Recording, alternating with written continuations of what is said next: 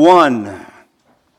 Maybe a little bit of an unconventional text for Advent, but hopefully, as we work through this morning, you will, um, it'll make some connection points for you. Psalm 51.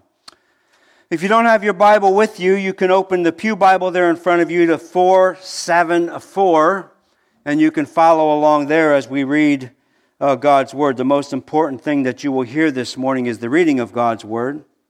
So, Psalm 51, God's inspired and inerrant Word reads Be gracious to me, O God, according to your loving kindness, according to the greatness of your compassion, blot out my transgressions. Wash me thoroughly from my iniquity and cleanse me from my sin. For I know my transgressions, and my sin is ever before me. Against you, you only have I sinned, and done what is evil in your sight, so that you are justified when you speak, and blameless when you judge. Behold, I was brought forth in iniquity, and in sin my mother conceived me. Behold, you desire truth in the innermost being and in the hidden part you will make known you will make me know your wisdom purify me with hyssop and i shall be clean.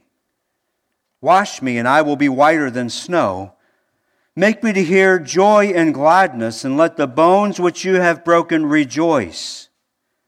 Hide your face from my sins and blot out all my iniquities.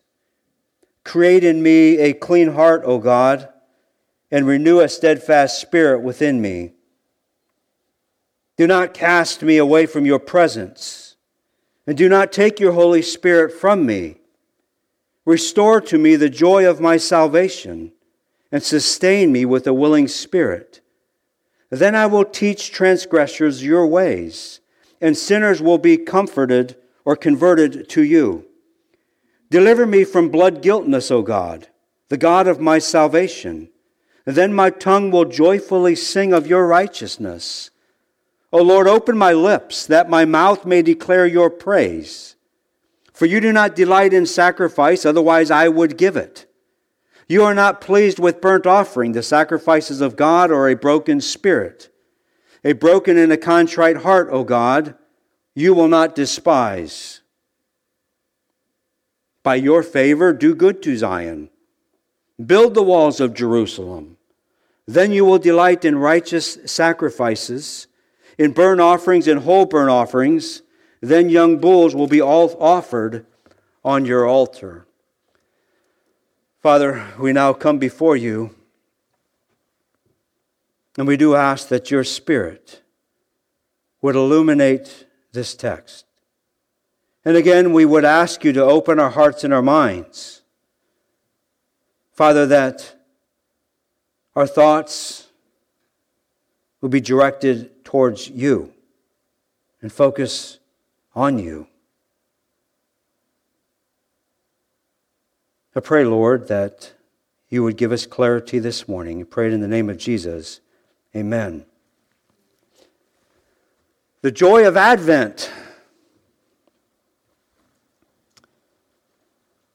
The joy of Advent is that God did not give up on his people, but sent his people a Savior. And this is what I want you to hear this morning. This is what you must hear this morning. The joy of Advent is that God did not give up on his people, but sent his people a Savior. Last Sunday, we started this Advent season at the end of the story, if you will. The hope of Advent our focus was on the second advent, the second coming of Jesus. This is, and that is, our hope. Our hope is indeed that Jesus will return to make all things new. Imagine, if you can, a new heaven and a new earth. Imagine the beauty of the mountains and the oceans and the prairies with the curse lifted Imagine relationships with friends and families and coworkers where all the redeemed are no longer functioning under the slavery of sin, but are behaving in their perfected state. Last week, I started with the end of the story, the hope of Advent. And so today, I want to start at the beginning of the story. The beginning of the story, the joy of Advent, the joy of salvation. And so, for the remainder of the morning, I want to focus in on that. And I want to show you why that you need to hear this over and over and over again. The joy of Advent is that God did not give up on his people, but sent his people a Savior. And so, to get started this morning, I want to take a little bit of a journey here through the text or through the Bible, if you will, just a few verses to put before you before we get into Psalm 53. In Luke chapter 2, when Mary and Joseph took Jesus to the temple to present him there to the Lord, there was a man there named Simeon. Remember this guy? The Bible tells us that he was a righteous and that he was a devout man. And the Bible tells us that this particular man, it had been revealed to him that he would not die, that God would not remove him from this earth until he had seen the Lord's Messiah, till he had seen the Christ, till he had seen the Savior. And Mary and Joseph came into the temple with, with, with Jesus, and Simeon took Jesus into his arms. Remember the story? And God and Simeon blessed God and said, Now, Lord, you are releasing your slave to depart in peace, according to your word. For my eyes have seen your salvation which you have prepared in the presence of all peoples, a light of revelation to the Gentiles and the glory of your people, Israel. Simon blessed Mary and Joseph and said to them, Behold, this child is appointed for the fall and for the rise of many. There was also a prophetess there in the temple when they presented Jesus there on his eighth day of his birth. And the prophetess' name was Anna. And the Bible tells us that she never left the temple, but served night and day with fasting and praying. And at this very moment that they brought Jesus into the temple, Anna came up and began giving thanks to God and continued to speak to, of Jesus to all those who were looking for the redemption of Jerusalem. John the Baptist came preparing the way for the ministry of Jesus. In quoting Isaiah, John says, All will see the way God saves.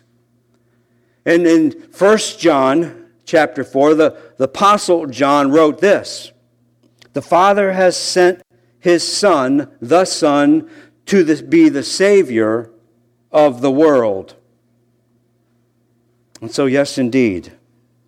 Jesus is the reason for the season. This is the joy of Advent. And so, to help us understand the joy of Advent, I want to turn back the hands of time, if you will. In fact, I want to go back three millennium. I want to go back 3,000 years to when King David was ruler in Jerusalem. And the event that I want to draw your attention to, which you probably already figured out by now, is the story that I want to show you. Is from this story, I want to show you the importance of what my thesis is, if you will, or what your takeaway that I want your takeaway to be, if you will. And that is that the joy of Advent is that God does not give up on his people but God has sent his people a Savior. And so the story that I want to focus on is when King David took another man's wife. King David took another man's wife and killed her husband. We think affairs are bad, and they are. But add murder on top of the affair. Now, I suppose you're familiar with the story of Bathsheba and David, and how David took this married woman and in essence raped her. And then when she told David that she was pregnant, had David had, David had her husband Uriah killed. And then David took Bathsheba as his wife.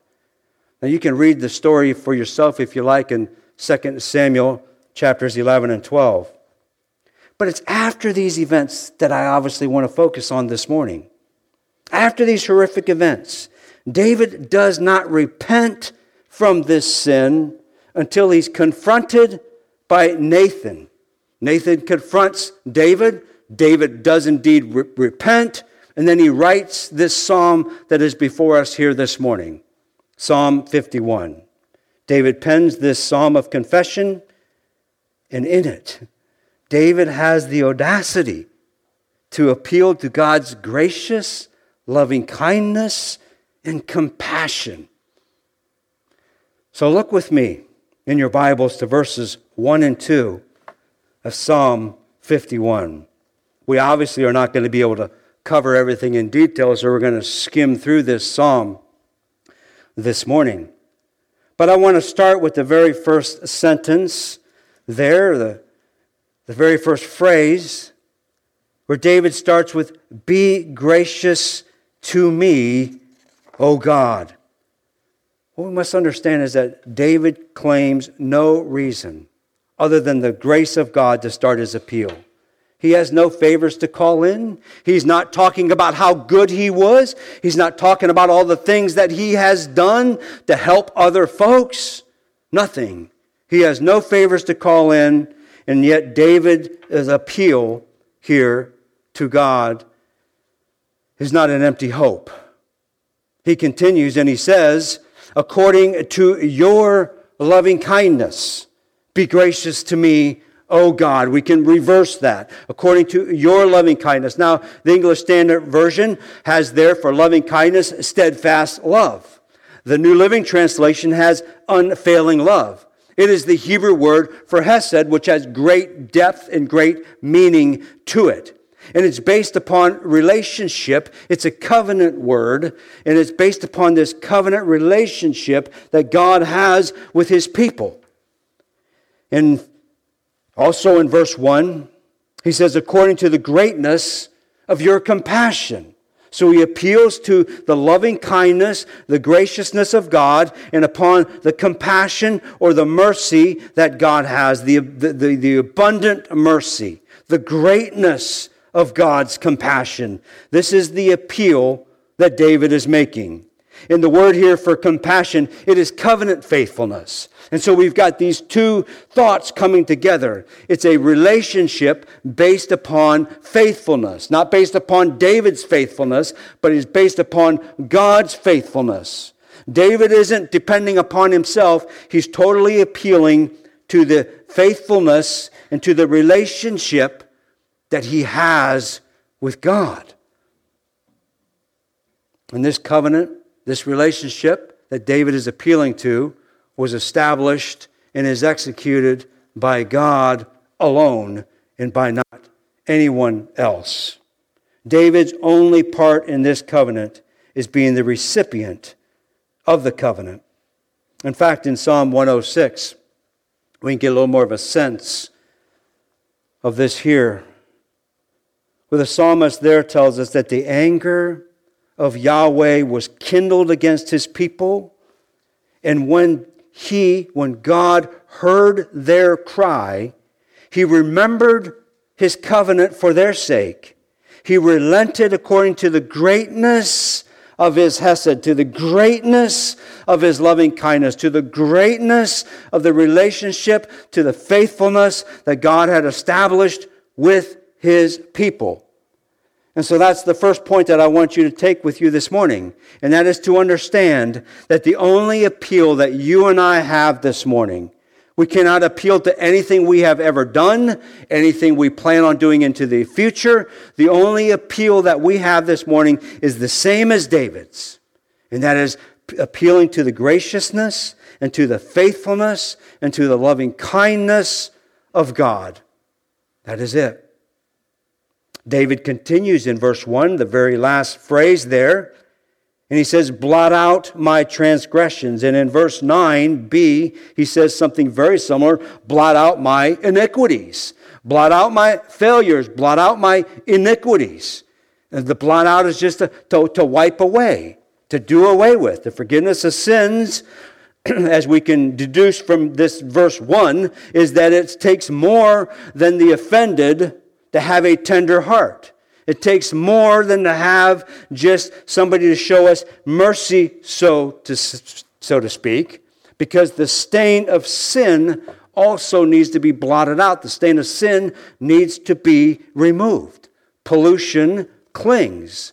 And that is what David is now saying blot out my transgressions. And in Acts chapter 3, coming to, to this side of the cross, in Acts chapter 3, verse 19, when Peter preaches his second sermon, Peter says, Repent and return so that your sins may be wiped away. Colossians, Paul writes to the church there at Colossae, and he says, You were dead, we were dead in our transgressions, but Jesus made us alive together with him having forgiven our transgressions, having canceled out. hang on to that. Having canceled out the certificate of debt against us, he has taken it out of the way, having nailed it to the cross. Having canceled out, having blotted out, having it wiped away. It is literally that. It is just to remove so as to leave no trace, to completely obliterate. I like to hike coming from the state of Washington, where you uh, people are very much in love with nature, and, and you hike with no trace, right? I mean, you hear those those sayings, you, you see those sayings. What does it mean? That you leave no evidence that you were ever there. That is the attempt the hiker is supposed to take with him or her as they enter into creation. And David here is saying that this is exactly God what you alone can do. You need to completely remove the the, the stain that is upon me from my transgressions and from my iniquity. Now, David certainly did not understand the gospel to the extent that we understand the gospel on this side of the cross. But nonetheless, David understood that it is only something that God and God alone could do. And he comes into verse 2 and he says this He says, Wash me thoroughly. He continues in his appeal. Wash me thoroughly from all my iniquities. Now, wash me thoroughly, it's just like doing the laundry. Setting the washer on the heaviest cycle you have and dumping a gallon of bleach in it. That's the, that's the emphasis that needs to be on, on the word here when David says, Wash me thoroughly, wash me completely. Wash me. In verse 7, of Psalm 51. He continues that thought there also Wash me, and I shall be whiter than snow. He acknowledges that it is only God who can wash him, that he will be completely white as snow. Isaiah tells us that also when Isaiah writes there, though your sins are as scarlet, they will be as white as snow. Verse 2, David continues the second part of verse 2 cleanse me from my sin. Is the, is the act of, of, of, being clean. Again, to, to, to get a grasp on the appeal in, in 1 John 1, so if we confess our sins, he is faithful and righteous, faithful and just to forgive us our sins and to cleanse us from all unrighteousness.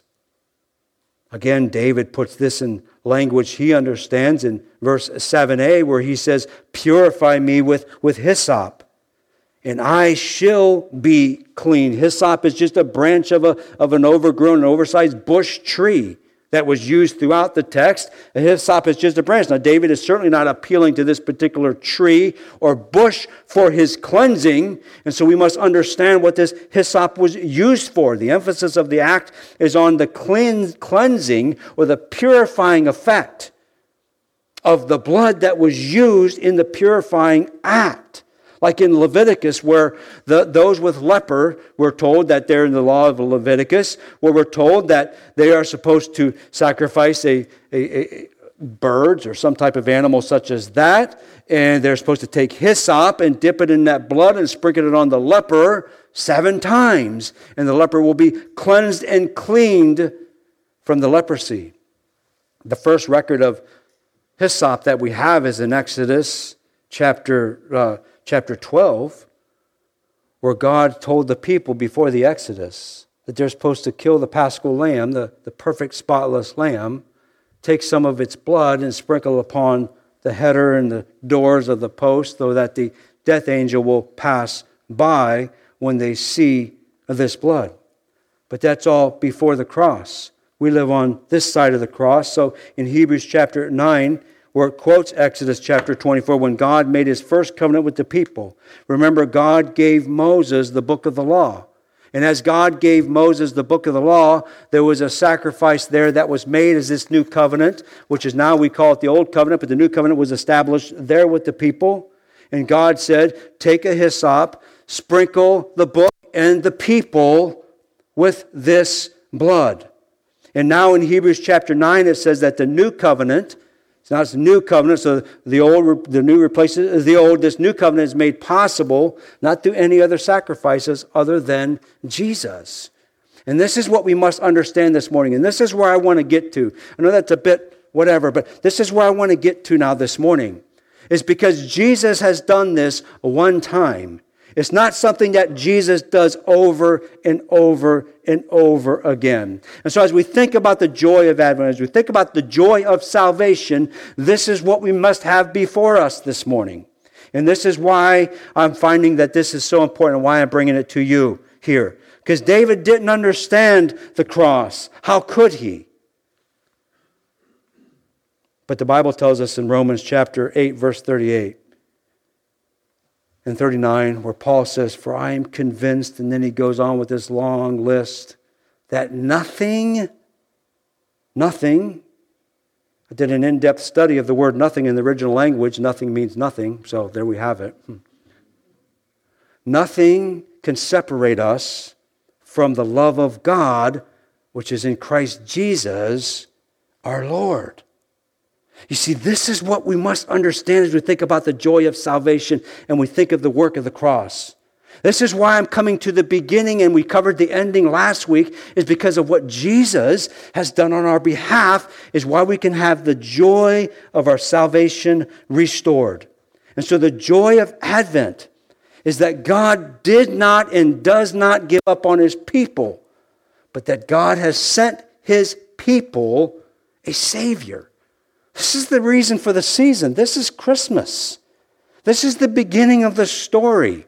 And as we see here, looking at David's model confession in 51, he goes from one and two and he starts with the appeal and he appeals on to God's goodness and greatness. And then, then here he goes into the confession. And the confession is what follows this appeal. In verses 3 to 5, we see the confession. If you want to jot down that outline, you can. I'm not going to spend a lot of time in these. I've got five of them, so I can't spend much time on them. But I wanted to establish the beginning, and then we'll go through these others kind of quickly. But the confession starts with ownership. Verses 3 and verses 1 and 3, these first three, uses the first person pronoun my five times. And this is confession. Myself in this position. It is my sin, it is my transgressions that has put me into this place. Confession starts with ownership. Verse 4, David says, It is against you and you alone that I have sinned. David understands the gravity of his actions.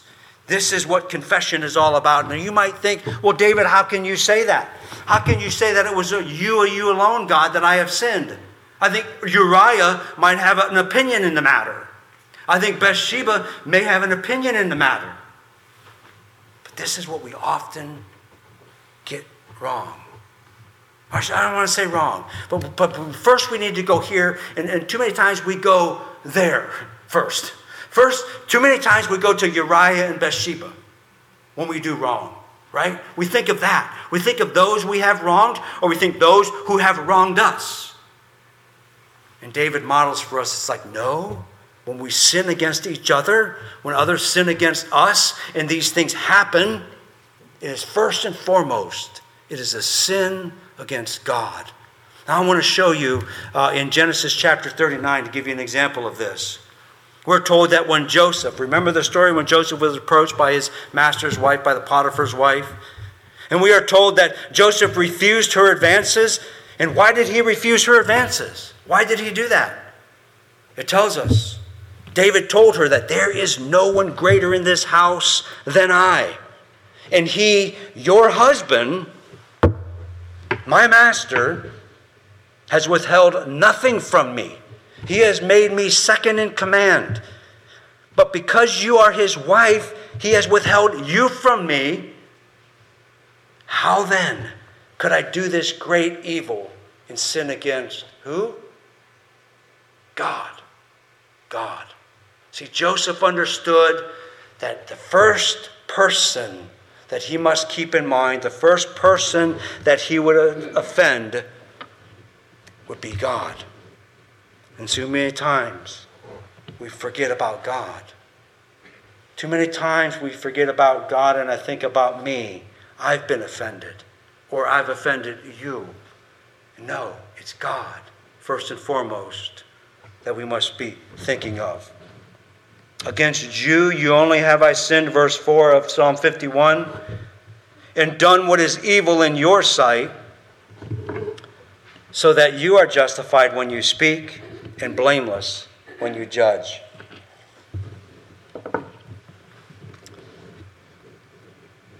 We hear all kinds of accusations made against God, the unfairness of God when we're wronged. Well, there was a pastor or there was an elder, or there was someone within the church. You hear the stories over and over and over and again. I cannot serve, I cannot follow a God that would allow such a thing to happen. See again, you see how we got the order wrong? Right? We get the order wrong. It's first God. And David here says, he says that you, you are justified when you speak. You are blameless when you judge. So, whatever sentence you're going to hand down upon me, God, you are justified in it and you are blameless in those actions. It is this type of confession that leads to true and lasting joy. When we understand that first and foremost, everything is about God. We have been created on purpose, for purpose. God has set our birth date, and God has set our death date, and everything between it is for the glory and the honor of God and God alone. We cannot understand those days between those two points, but God alone has orchestrated them. And we must acknowledge and understand that God is justified in how he uses those days, and God is blameless within them. Well, the appeal leads to confession. As the restoration begins at this gulf right? Between what David done and the righteousness and the holiness of God. This is the gulf that is between those two. You see, David can pretend. He says, You desire truth in my innermost being. And David can pretend to be a man after God's own heart. I mean, here was a guy who was told that he's after he's, he's, he's a man after God's own heart. You know, we can come to church on a Sunday morning like this, and you can sit there looking as pious as you like. And I can stand here as pious as I would like. But it's only God who knows what's going on in here, and it's only God who knows what's going on in you. That is the truth that David, that God, that, that David is desiring from God and understand it comes from God. You will make me know wisdom, David says. In verse 8, make me to hear the joy of your gladness, and let the bones which you have broken rejoice. Do you hear that? That the bones which you, God, have broken rejoice. Leads us into the inward renewal, or just renewal if you like. Verses 10 to 12. In verse 10, David says, create. This is, this is, this is language that is used uh, that only somebody who can do a miracle can do, right? God created, and now David is saying, God, you create a clean heart within me. It will take a, miracle, David is acknowledging, to restore me. It's a, it's a creation language that David here is using. And then he goes on in verse 11, he says, Do not cast me away from your presence. David might certainly be remembering his predecessor Saul and how Saul had his uh, issues and how God seemed to remove himself from the life of Saul, and, and David seeing how that went. And, and so David here could certainly be reflecting and seeing that. It's possibly what he has in mind. But David goes on in verse 12 and he says, Restore to me the joy of your salvation Restore to me the joy of your salvation. See, there was the appeal, there was the confession, there was a restoration, then there was a renewal. And now we see that it will lead to humble worship after this restoration. You see, in Ephesians chapter 1, verse 7, Paul there writes that in Jesus we have redemption through his blood according to the riches of his grace. The redemption is, is literal language for just buying back a slave. And I was reminded of the story about Hosea, where Hosea took a wife to Gomer, and Gomer was not faithful to him at all, and, and God instructed Gomer, or God instructed Hosea to go buy back Gomer. And he went back to the slave auction, to the slave market, and he bought Gomer back. He bought his own wife back who had been unfaithful for 15 pieces of silver and a bushel and a half of barley. Think about that. Going to the slave market and buying back someone who has been as unfaithful as that. That is the restoration. That is the joy that David is saying, God, you restore the joy of your salvation, of that salvation. And that will lead to humble worship. David says in verse 13, Then I will teach your ways. Verse 14, Then my tongue will rejoice and sing of your righteousness. Verse 15, Open my lips that my mouth may declare your praise. This is the desire here that we see. Those who have gone through this path those who have gone and found themselves what they feel is outside of Christ have offended a holy and righteous and just God. They've appealed to the graciousness and the mercy of God. They've confessed to God. They have gone through the restoration process. Then there's this desire to teach others about the joy that they have, about what they have experienced. And those I want to offer you this morning, those whose bones have been broken are often the ones with the greatest passion to teach others. Those whose bones have been broken, those who see how much they've offended and how much they've sinned against a holy and righteous God, when they realize that restoration of the joy of God's salvation and they experience that, those are the ones that we often find. I was reminded in, of Luke chapter 22 where Jesus told Simon, I, I love this verse. Simon, Simon, behold, Satan has demanded, didn't ask permission. Satan has demanded to sift you like wheat. But God says, I have prayed for you so that when you return, when you repent, when you come back, when you are restored, teach the brothers, teach others about the holiness about the graciousness, about the loving kindness of God. And we're going to leave it right there on that point here this morning. That's what I want us to understand this morning. You can read the rest of the chapter for yourself, but, but I want to leave it there. That's the point that I wanted to get to this morning as we go through this joy of Advent season. As we go through this time, certainly there's happiness. I trust there'll be happiness and laughter around every one of your tables. But if we miss the true joy of Advent, it will leave us wanting, it will leave us longing. As we go through this holiday season, you might find yourself facing somebody that maybe you've offended. Maybe they've offended you. Think about that. Think about the story here of David and how he appeals to God and says that God, it's you first and foremost that are offended when your folks don't act the way that you have created them and designed them to be.